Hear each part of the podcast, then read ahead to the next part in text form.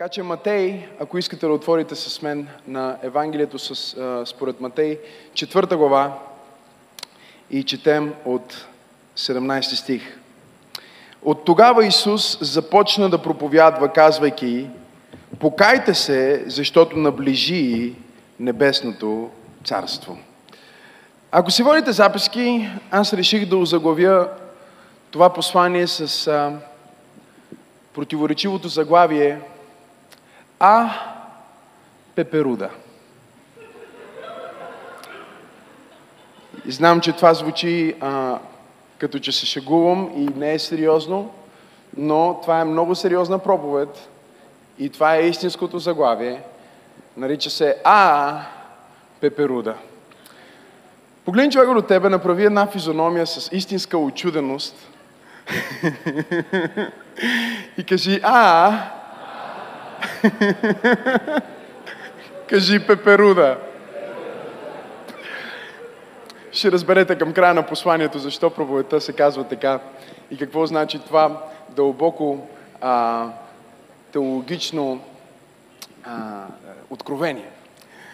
Но Исус проповядва, както говорихме в поредицата, първата му проповед е проповедта за Божието царство, последната му проповед е проповедта за Божието царство и всичко по средата е Божието царство. Когато получиш откровение за това, че Божието царство е най-основната и важна тема в цялата Библия, както се случва в тази поредица, и започнеш да четеш Новия Завет след това, изведнъж започваш да виждаш във всяка глава на Библията, започваш да го виждаш в всяка книга на Библията, как основното нещо е Божието царство. Основното нещо на Библията не е история на религия, а е история на един цар, кажи цар, едно царско семейство, кажи семейство, и завръщането на един царски син, кажи царски син. Този царски син обаче не е а, просто а, царски син в, в смисъла на, а, на това, че а, а, е царски син, който просто е роден като цар. Той е създаден да бъде цар. Човек е създаден, както си говорихме, да колонизира земята, да бъде разклонението, да бъде продължението на небето на земята. Божието сърце и Божията мечта за теб, за мен, за всеки един човек по лицето на земята е да открие истината за Исус и откривайки истината за Исус, да влезне в тази нова реалност и в тази нова диспенсация, която също се нарича диспенсацията на Божието царство, ерата на благодата, ерата на църквата, новото новото време. И Исус започва това послание, което е най-важното послание, проповядвано под това небе и казва, преди всичко, преди да им разкрива тайните на Божието царство, преди да им говори за ключовете на Божието царство, има много неща, за които може да говорим, говоряки за Божието царство и ще вникнем в някои от тях и идните недели, но без да им говори за тайните, без да им говори за ключовете, без да им говори за а, правомощията, без да им говори за а, измеренията, без да им говори за тези дълбочини, той започва своето послание и им казва, покайте се. Кажи, покайте се, защото наближи небесното царство. Покайте се означава а, на гръцки, разбира се, ние знаем, е метаноя или промяна на ума, буквално. Мета идва от метаморфоза. Идва от радикална промяна, която започва да се случва отвътре. Случва се на ниво геном, случва се на ниво ДНК. Тази промяна е толкова реална, тази вътрешна промяна е толкова реална, че започва да възпроизвежда дори и външна промяна. Започва да произвежда промяна в поведението, започва да произвежда промяна в държанието, започва да произвежда промяна в говоренето. Тук е проблема на религията и царството, както говорихме миналия път, защото религията се опитва да имплементира промяната отвън, акцентирайки върху нещата, които са отвън, а Божието царство се, се цели да имплементира промяната отвътре. Това е като гасеницата, която се превръща в пеперуда. Затова се нарича метаморфоза. Означава, че промяна започва да се случва отвътре навън, която те трансформира. Трансформира начина по който мислиш, трансформира начина по който говориш, трансформира начина по който функционираш. Той им казва, покайте се, защото Божието царство наближи. Той им казва, променете ума си. Покаяние също означава да промениш посоката си, буквално да се обърнеш. Тоест, ако аз искам да сменя посоката си в момента, какво трябва да направя? За да тръгна в тази посока, първото нещо, което трябва да направя, е да се обърна. Аз трябва да осъзная, че това не е посоката за мен. Трябва да получа знание, кажи знание. От това знание, искам да ме следвате сега, от това знание, след като получа знание, трябва да получа откровение, кажи откровение. И това откровение трябва да получи приложение, кажи мъдрост. Така че много християни днес, дори когато започнем да говорим за покаяние, използваме толкова библейска дума, опасността е, че 80% от християните в църквата си мислят, ама пасторе, аз знам какво значи покаяние. Аз вече съм се покаял. Нали, аз вече съм го приел Исус за своя Господ и Спасител. Има проповедници дори, които казват, че един път се покайваш и вече няма, няма нужда повече да се покайваш. И докато ти не се покайваш спасително, след като ти приемеш Исус Христос за своя Господ и Спасител веднъж и се кръстиш във вода веднъж, Исус става твой Спасител, ти няма нужда да се покайваш спасително всяка неделя или всеки ден, за да си сигурен, че си спасен. Но всеки път, когато ти променяш твоето мислене, имам ли хора в църквата?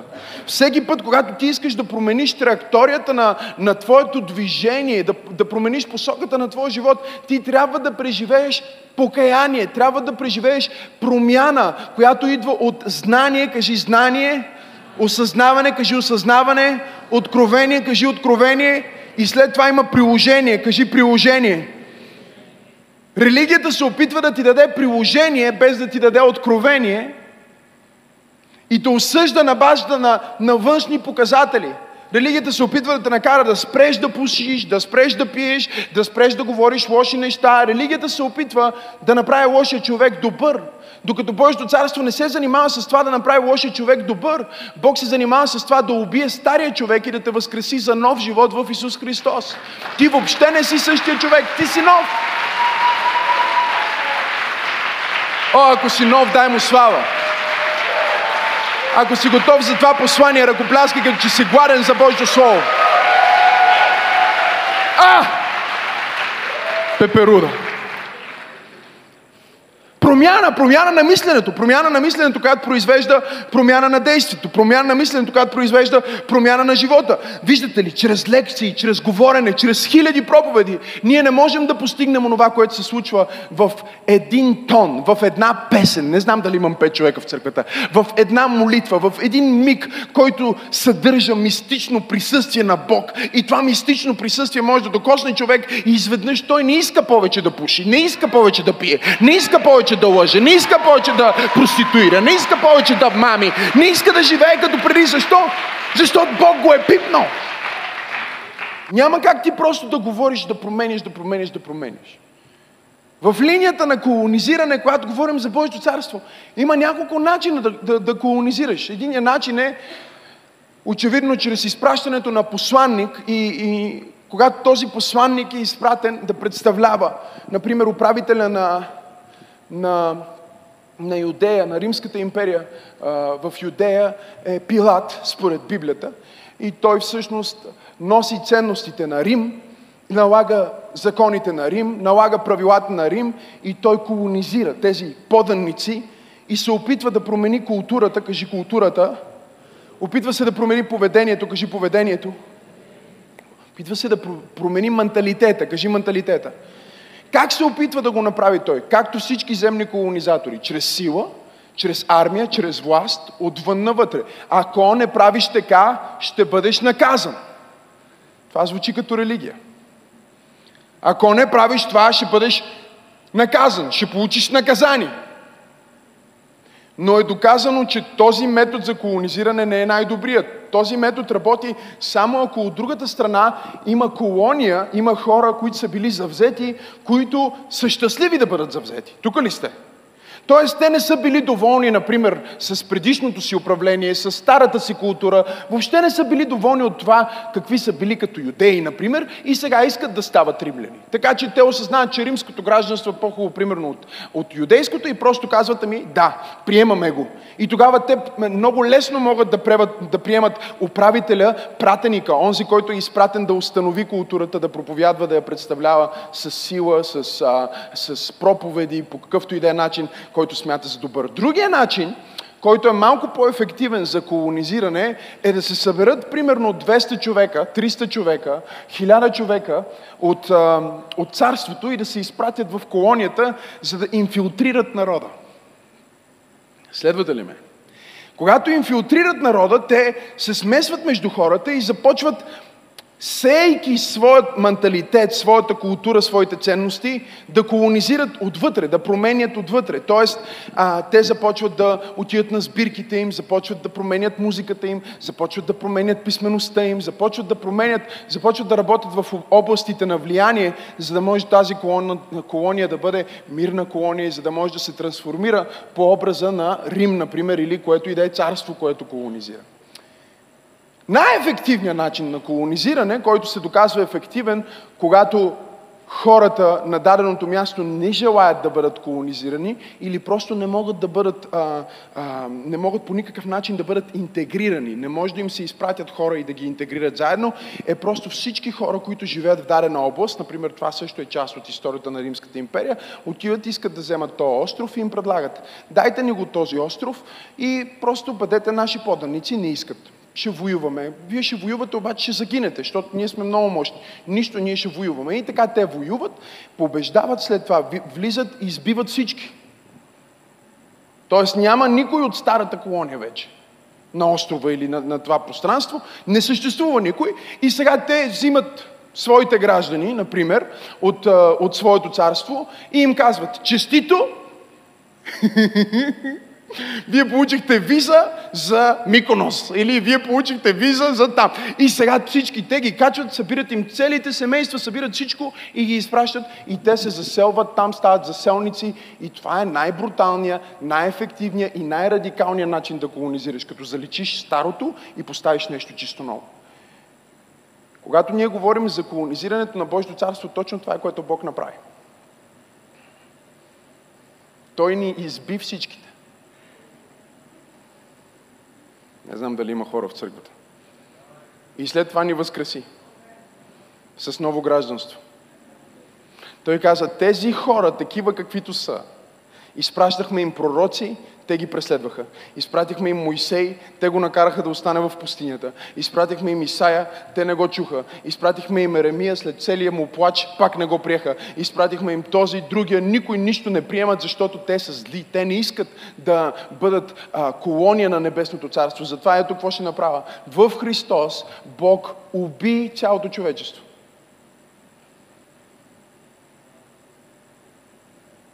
И след това, за онези, които го приеха, те възкръснаха с ново гражданство. И възкръсвайки с ново гражданство, те сега колонизират земята. Но те вече нямат нищо общо със своята стара история.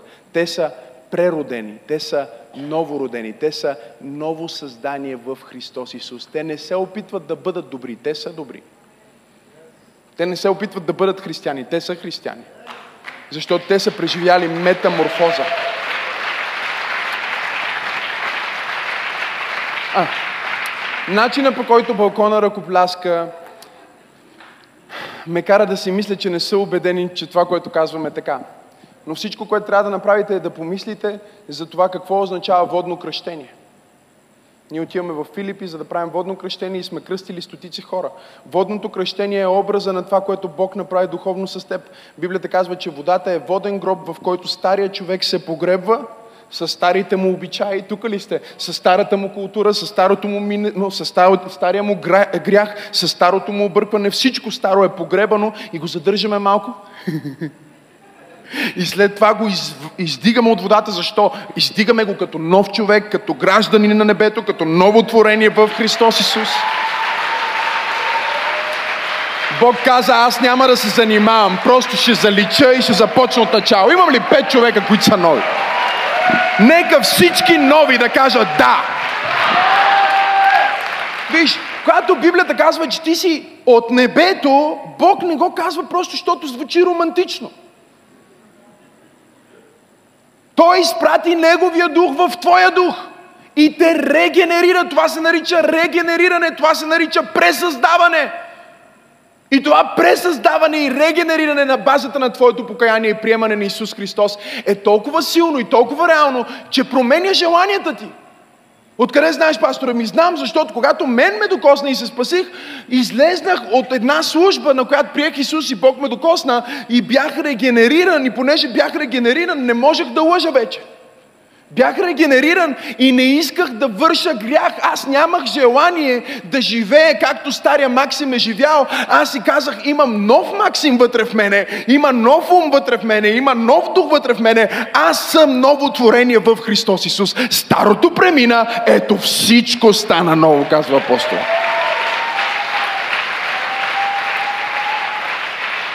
Тоест, твоето покаяние първо е приел твоята смърт в кръста и след това е приложил твоето възкресение в Христос. Затова апостол Павел казва, сърасна се с Христа. И не аз живея вече, а Христос. И живота, който живея, имам ли пет човека, които вярват в Божието Слово? Живота, който живея, аз го живея чрез вяра в Сина на Бога. Въздуха, който дишам, е Святия Дух. В Него се движа, в Него съществувам и в Него живея. Аз не съм старото аз, дори нямам старо аз, аз съм напълно нов. Това е което Коринтия ни казва.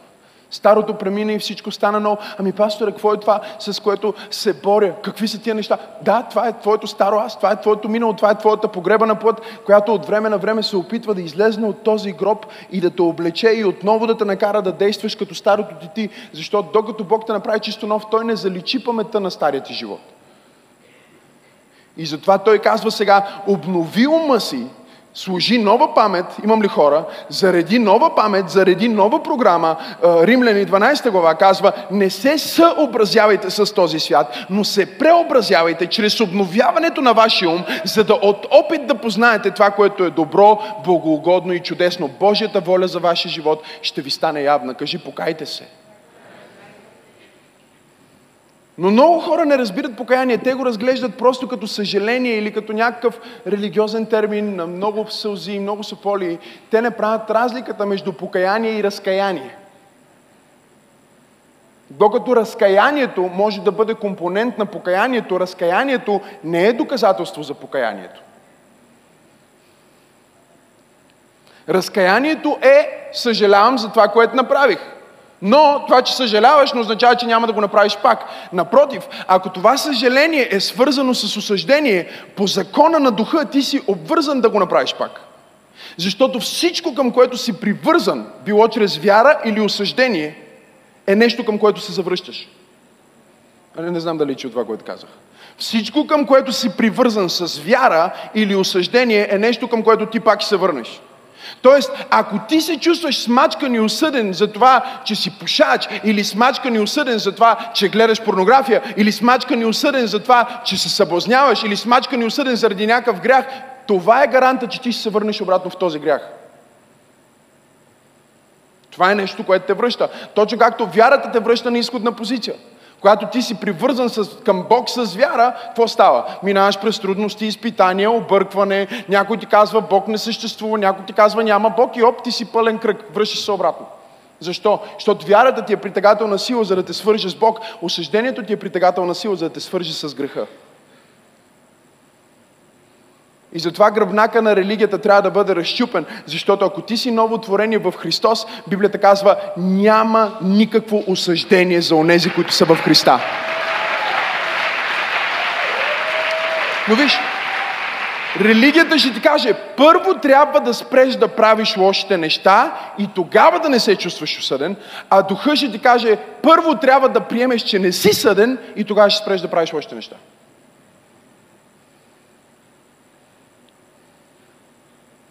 Опитвам се да спра алкохола. Благодари на Бог, че си Негово дете. Благодари на Бог, че си освободен. Благодари на Бог, че си праведен.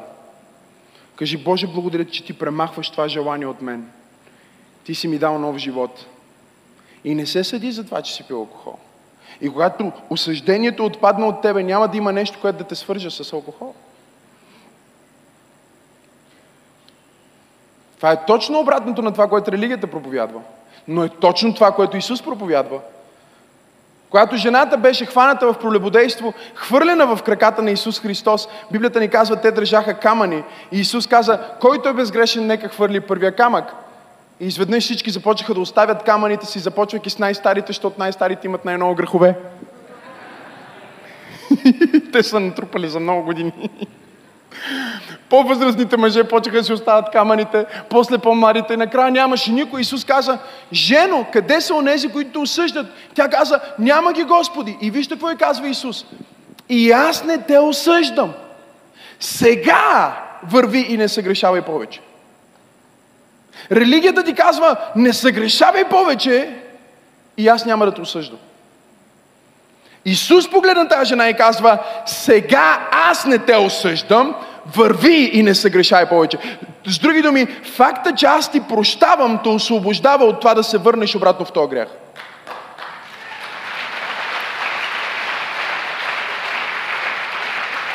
Погледни човек от тебе му кажи, аз съм опростен. Кажи му, аз съм оправдан. Кажи му, нямам никакво осъждение, никакъв срам и никакво притеснение. Кажи му, Исус Христос понесе моето осъждение. Аз нямам осъждение. Аз имам праведност и имам вяра. И каквото и да става, моята вяра ще ме заведе в пълен кръг и аз ще се върна в вяра, защото съм привързан към Бог чрез вяра. Има ли хора, които са привързани към Бог чрез вяра? Когато съм долу, вярата ми ме връща на пътя. Когато съм объркан, вярата ми ме връща на пътя. Когато не знам какво да правя, не осъждението, а вярата ми ме връща на колене. Вярата в Бог ми казва, моли се, защото ще те чуе. Той все още те обича. Не се е отказал от тебе. Бог е по-голям и от това. Вярата ми говори вътре в мен и ми казва, Макс, къде отиваш? Връщай се, бе!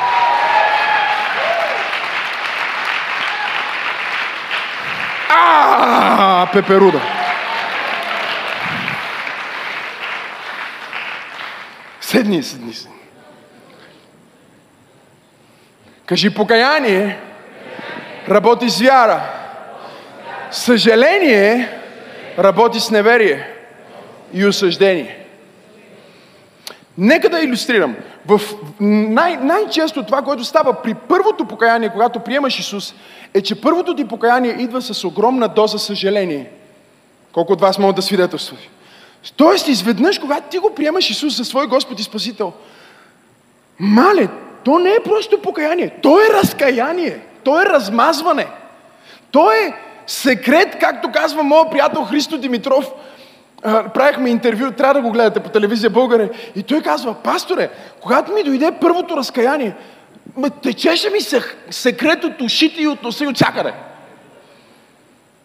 Вика, от тогава не ми се е случило. Аз му казвам, да. Защото това е първото ти покаяние. И в първото ти покаяние става това регенериране и е толкова силно. Представи си, че умираш и възкръсваш. Това е което става. Бог взема целият грях, който е измъчвал десетилетия, години наред душата ти и го убива с Христос. И след това с духът на Христос духва върху тебе. И ти ставаш нова душа, нов човек, нов дух. И докато първото покаяние често идва с тежко разкояние, всяко следващо покаяние би трябвало да идва с повече радост. Мога ли да проповядвам? Трябва да идва с радост, защото ти си казваш, мале, как мога да направя тази глупост? Бог все още му обича, всичко ще бъде окей. Okay. Аз няма да остана в това положение, защото вярата ми е по-силна от осъждението и вярата ще ме заведе в правилната посока. Аз няма да позволя на осъждението да ме върне в грях. Искам да си помислиш за един грях, с който се бориш, понеже днес те освобождавам. Казах, че днес те освобождавам. Казах, че в името на Исус днес те освобождавам. Аз казах, че в името на Исус днес те освобождавам от осъждението. Помисли за този грях, към който винаги се връщаш. Това е греха, за който винаги имаш вина. И дори след като си се покаял и си казал, Господи, прости ми, пак има нещо вътре в теб, което те кара емоционално да се самообичуваш. Да се обвиняваш и да се самонараняваш още. Имам ли хора в църквата или проповядвам на светци, които не, никакви грехове нямат? И сега, понеже, понеже си изпаднал в, в някакъв стар навик или в нещо, и сега още повече. Сега нали, примерно, а, а, какво да е, казал си клюка и сега се чувстваш толкова зле, че пак си изпаднал в този грях и сега кажеш, о, ще изям 6 пици, ще се размажа. Да. Търсиш нещо, с което сега ти да, да си лекуваш вината, да се самонаказваш, да си правиш душевно харахири. Да, да, да, да. Това е което религията те кара да правиш. Религията те кара да се мразиш да се чувстваш като че ти и греха сте едно цяло. А Христос казва, ти и греха нямате нищо общо, ти нямаш никакъв дълг към греха. Ти си мъртъв за греха, ти си жив за мен, аз и ти сме едно цяло.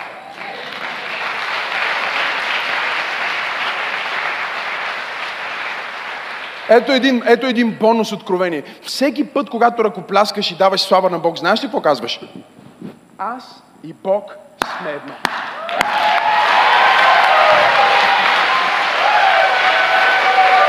С откровение е по-добре, да? Каквото и да става, ние сме едно. Дявола се опитва да ме отдели от Бог, но сме едно. Имам объркване в ума си, но понякога не чаткам това, което пастора казва, но нито едно оръжие скроено против мен няма да успее. А! Пеперуда. Погледни човекът му кажи промяна. Кажи му промяна на мисленето.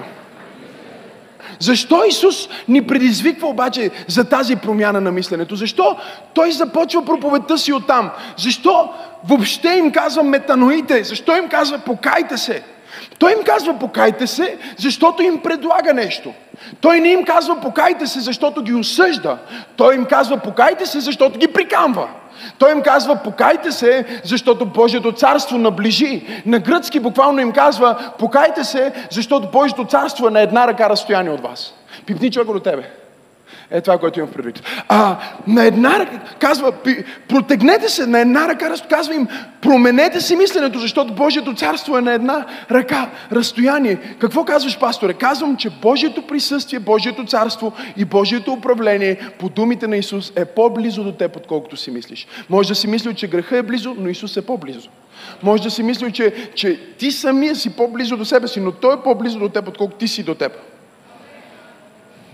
В разстоянието между твоето съзнание и твоя дух живее Той. Така че преди нещо да мине от твоя дух до твоето съзнание, трябва да мине през него. И преди нещо да мине от твоето съзнание в твоя дух, трябва да мине през него. И затова понякога може да мине мисъл през ума ти, която да блокира някъде тук. И да не може да стигне до вътрешностите, да не може да стигне до сърцето ти. Защо? Защото между сърцето ти и ума ти, Той е сложил духа си. Не знам дали разбирате това, което казах. Той е по-близо, отколкото си мислиш. Библията казва, в Него живеем, в Него се движим и в Него съществуваме. О! Пеперуда.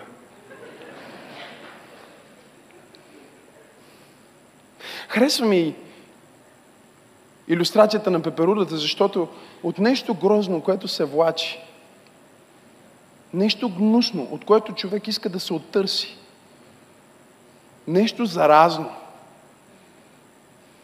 потенциално вредно, неприятно. Метаморфозата създава нещо красиво. Нещо, което децата преследват, нещо, което хората снимат. Нещо цветно, красиво, летящо. Исус Христос им казва, ако вие сметнете фактора царство във вашия живот, живота ви ще премине през такава метаморфоза, че вие ще бъдете следвани, вие ще бъдете преследвани, вие ще бъдете харесвани, вие ще летите. Има ли хора, които ще летят? Вие ще се издигнете, казва, с криле като на орли. Покаянието също така, ако не сте разбрали, това е проповед за покаяние, която се казва Апе Перуда. За всички хора, които ще кажат, какви несериозни проповеди се проповядват. Това е доктрината за покаянието. Много е сериозно. По-сериозно от това няма накъде. Покаянието бих искал да ви споделя, освен всичко друго, е смяна на перспективата. Кажи перспектива. И това е всъщност едно от основните значения на покаянието, които бих искал да извадя на повърхността днес, за да можем да го разбираме в пълнота, тъй като перспектива ни говори за нещо, което разбираме много по-добре от всички други теологични термини, които могат да се използват, за да иллюстрираме какво всъщност означава метаноя. Какво е перспектива? Перспектива е начина по който виждаш нещо, начина по който виждаш ситуация.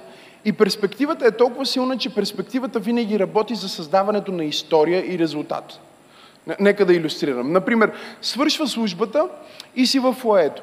И изведнъж виждаш пастор Максим. Върви в фоето. И си казваш, хей, сега ще отида да поздравя пастора. И отиваш към пастора да го поздравиш и той просто си продължава. И ти тръгваш към него да го прегърнеш и той все едно не те вижда и просто си продължава. И сега какво става? Ти започваш да си казваш, а, от твоята перспектива ти си казваш, може би нещо съм обидил пастора. Защо така ме заобикаля? Защо така не иска да ме поздрави? А, сигурно онова, което казах преди три седмици на Ваня, той го е чул от Таня.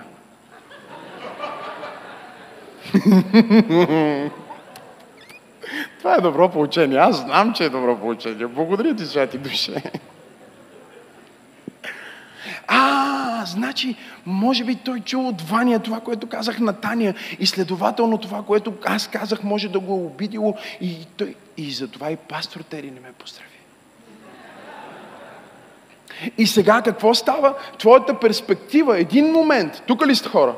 Един момент, в който ти виждаш нещата през, през твоята леща, през твоята перспектива, създава история. Кажи история. И тая история започва да произвежда поведение. Кажи поведение. Следващия път вече, когато видиш пастор Максим, ти не отиваш да го прегръщаш, защото ти имаш притеснение, че той знае, че ти знаеш, че тя знае, че те знаят, че те знаят. Че тя каза на него, а ти каза на нея, а те казаха на него. Какво прави това? Това започва. Грешната перспектива ти дава грешна история. Следвате ли ме? Грешната история те води в грешно поведение. Изведнъж сега ти си в това място, наречено изолация. Кажи изолация.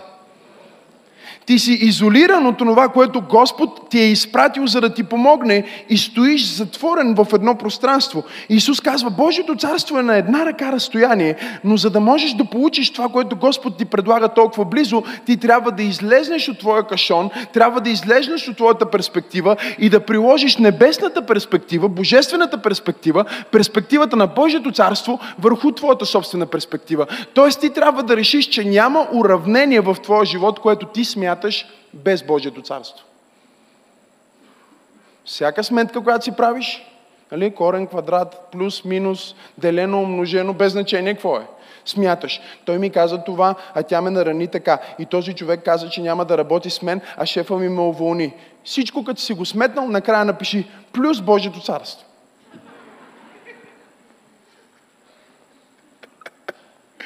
Вкарай царството. Тоест, не дей да оставаш в тази перспектива, влез в по-висша перспектива, влез в перспективата на Небесното царство и кажи как ще изглежда това през лещата на Божието царство, как ще изглежда това през лещата на Божието обещание, как ще видя тази ситуация разтълкувана през това, което Бог казва за моя живот. Имам ли пет човека в църква пробуждане, които казват, Боже, разшири перспективата ми. Дай ми широкоъгълен обектив, за да виждам нещата. Zoom out, come on, хора! Имахме рождествен спектакъл. Колко от вас бяха на рождествен спектакъл? Помахайте ми. Останалите сте грешници, имате нужда от спасение. На първия спектакъл бях между хората, на втория спектакъл усетих, че ако не съм в кабинката, където контролират всичко, ще, ми, ще имам инфаркт. Не, не, не преувеличавам. В смисъл, стреса беше твърде много, неща не работят. Всичко се опитваме да наместиме това, опитваме да наместиме другото. И сега аз съм в кабинката. Но ситуацията с кабинката е, че хората, които са в кабинката, те виждат това, което се случва на сцената и чуват това, което минава през уредбата, но те не виждат почти нищо от това, което се случва в залата и не чуват почти нищо от това, което се случва в залата, защото тяхната перспектива е към сцената. И аз съм там с тях и се опитвам да гледаме сега, да видим какво се случва, нали? И, и говоря на единия, смени това, направи това, и всичко се подготвя, и вътре ври кипи, и всички се потим, и стаята е малка, и както и да е. И съм в тази стаичка и по едно време спектакъла ще открива и имаме това специално откриване с тежкия глас на един брат и специални ефекти и специални неща и толкова вълнуващо и по едно време този екран трябва да се дига нагоре. Тук ли сте? И когато екрана започва да се дига нагоре, изведнъж аз чувам истеричен смях от залата. Истеричен. И хората, които бяхме в кабинката, на всички на лицата им се смениха цветовете на дъгата. Минаха жълто, червено, синьо, доли лаво стигнахме. Окей? Ултравиолетово. Беше страшно. Защото те си мислят, че защото едно от тия квадратчета леко клюмна, почти падна, и хората в залата ни се смеят. И аз си мисля, какви са тия християни да се смеят, бе? Заради една котия, където се е навела, те ни се смеят на представлението. Почувствах се обиден. Това не е всичко. След малко, искам да разберете това, което се случва. След малко ангела ще се явява на Мария. ангела ще се явява на Мария. И ние виждаме ангела, всичко си върви, текста, музиката, всичко си върви. Ангела се явява на Мария. И по едно време отново истеричен смях. И това, което хората не разбират е, че ангел е за първи път на сцена. В смисъл, знаеме, че е ангел от небето. Но той е за първи път на сцена и видях на лицето на Дани как също цветовете на дъгата минаха. Нали? Жълто, лилаво, премина всички цветове. А пък една от нашите момичета в кабинката толкова се стресира, че хората се смеят и не знае защо хората се смеят на това сериозно представление, че без да иска натисна пауза. И говорителя и цялата история спря и ангел спря така. И хората се смеха е така, ама по-силно. И ангела спира и аз го гледам Дани и той стои е така, разбирате ли? Защото той е точно в момента, в който трябва да и се яви и изведнъж записа спира и той... И Мария и тя спря и всичко беше като на, на фроз, просто замръзна всичко, разбирате ли? И аз вече почнах се пота, викам не, повече спектакли няма да правим. Видял се, тия хора ни се подиграват, как толкова сме направили сега. Гери отново си пусна, ангела се освободи, продължи, вдигна Мария, изпяхме песента, всичко и след това излизам от излизам от кабинката, свършил всичко и всички хора идват при мен. Леле, пасторе, спектакъл беше невероятен. И свикам, леле, как лъжа тия. Тия християни са страшни лъжци, човек. Си викам, не, не, до година няма да има спектакъл. Виждам някой след това, леле, как ме докосна, доведох приятеля ми страхотно, всичко велико. И както и да е, историята минава, минава декември, аз съм в огорчение. Януари, чак, преувеличавам, това е, това е проповед. Миро вика, не, разбира се, че не. И вече е, минава януари, аз си викам, ще правим ли спектакъл, няма ли да правим спектакъл. И февруари, чуйте, февруари. Идва февруари и по средата на февруари едно семейство от църквата ни канат на вечеря. И отиваме на вечеря и а, те казват, между другото, пастор, искаме да се извиним. За какво да се извините? Ами, ние на спектакъл поканихме приятели и не знаехме дали е окей да поканим с деца. И едно от семействата беше а, с малко дете. И малко създаде смут това дете. И хората се смееха. Викам, какво? Викат, еми в началото, като започна откриването, и нали всички светлини, неща, и детето има супер висок глас, и изведнъж се чул, вау! И всички хора се смеят. Сега, аз обаче не чувам детето от кабинката. Всичко, което аз виждам е как едно нещо клюмва и как чувам как хората се смеят. И след това, когато ангела замръзва, в момента, в който ангела се е явил, детето е било толкова впечатлено от ангела, че е погледнал майка си и казал, мамо, мамо, виж, пеперуда! Вау, пеперуда! И Гери толкова много се е стресира от смеха, че даде пауза и пеперудата се мръсна и така. И аз стоя там на тази вечеря и не мога да повярвам на ушите си. И аз казвам, какво? И те казват, ми да. И вика, просто ние се опитвахме да му кажем да е потих, обаче хората толкова много се смяха. Имаше едни хора на нашия ред, които се смяха толкова много, че излезнаха. Аз си мислях, ми те си тръгнаха от спектакъла. Не, те отидоха до туалетната, брат. Те искаха да отидат до туалетната. Аз не мога да повярвам. Викам, защо не си ми казал това? По-рано. Защо не ми го каза след спектакъла? Аз си мислих, че не ни се е получил. Аз си мислих, че хората ни подиграват. Аз си мислих, че това са най-жестоката публика в историята на християнската публика. Църква пробуждане. Бях почнал да измислям ново име за църквата. Църква пробуждане.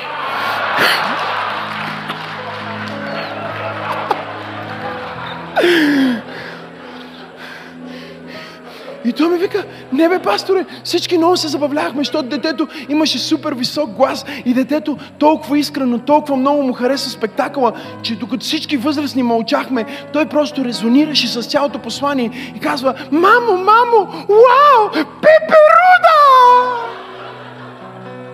И вика, понеже до нас бяха едни чужденци и те казват, what is пеперуда? И те им превеждат, пеперуда is butterfly. И Мозес вика, вау, butterfly!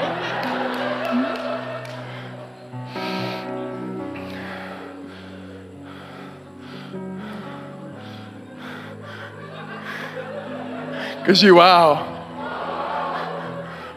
Перуда!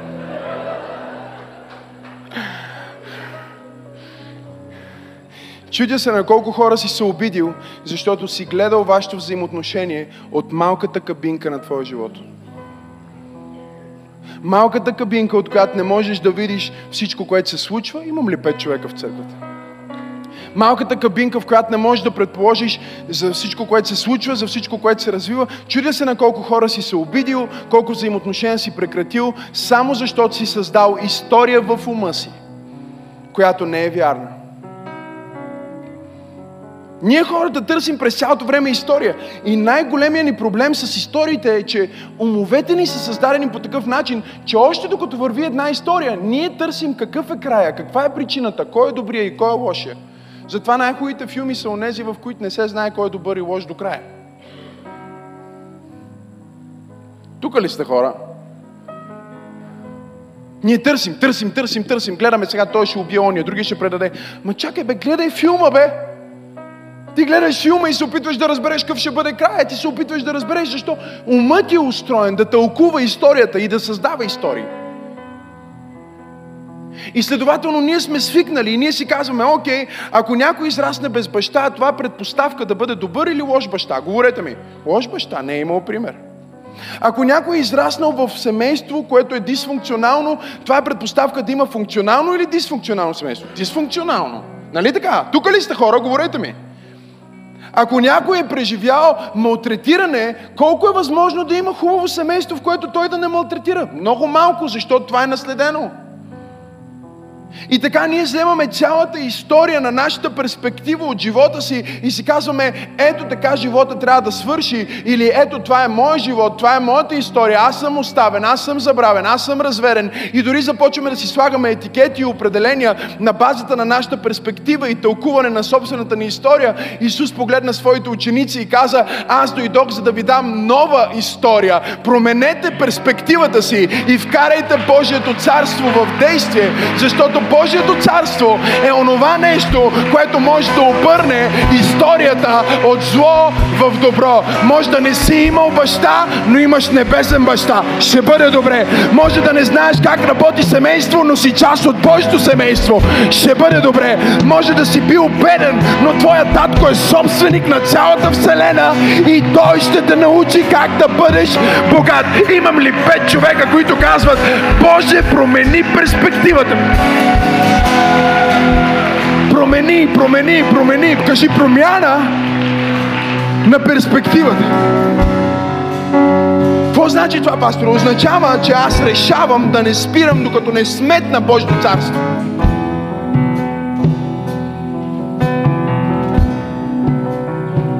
Погледни човек те му кажи, калкулирай царството в сметката.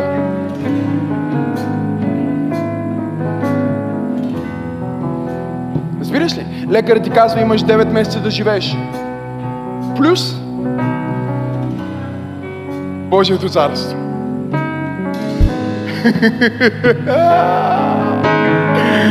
Рак не е твоето определение, Исус е твоето определение.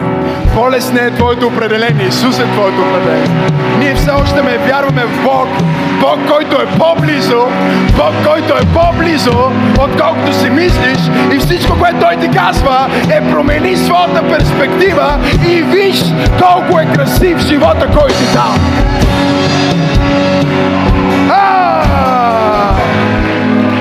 Пеперуда.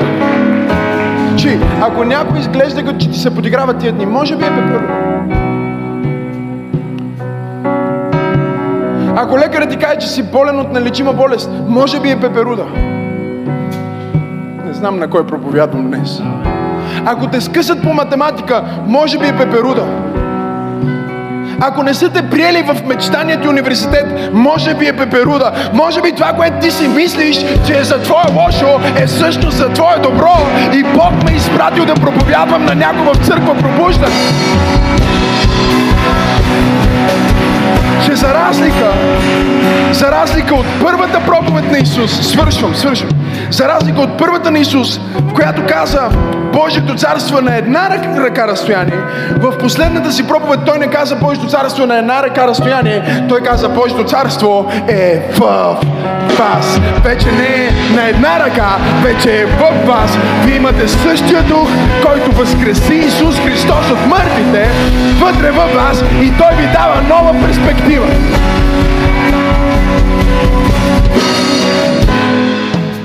Здравей! Толкова се радвам, че успя да чуеш това послание. Ти можеш да си гарантираш, че няма да пропуснеш нито една проповед, нито една нова песен и нищо от прекрасното съдържание, което идва към църквата, като се субскрайбнеш към нашия YouTube канал. Така че точно сега можеш да натиснеш subscribe и да последваш канала на Църква Пробуждане. Нещо друго, което можеш да направиш е да дариш ако тази проповед и другите такива послания, които качваме, благославят живота ти, аз те насърчавам да бъдеш съпричастен, като участваш и натиснеш точно сега на иконката Дари. Всичко, което правите, наистина има значение. Бъдете благословени!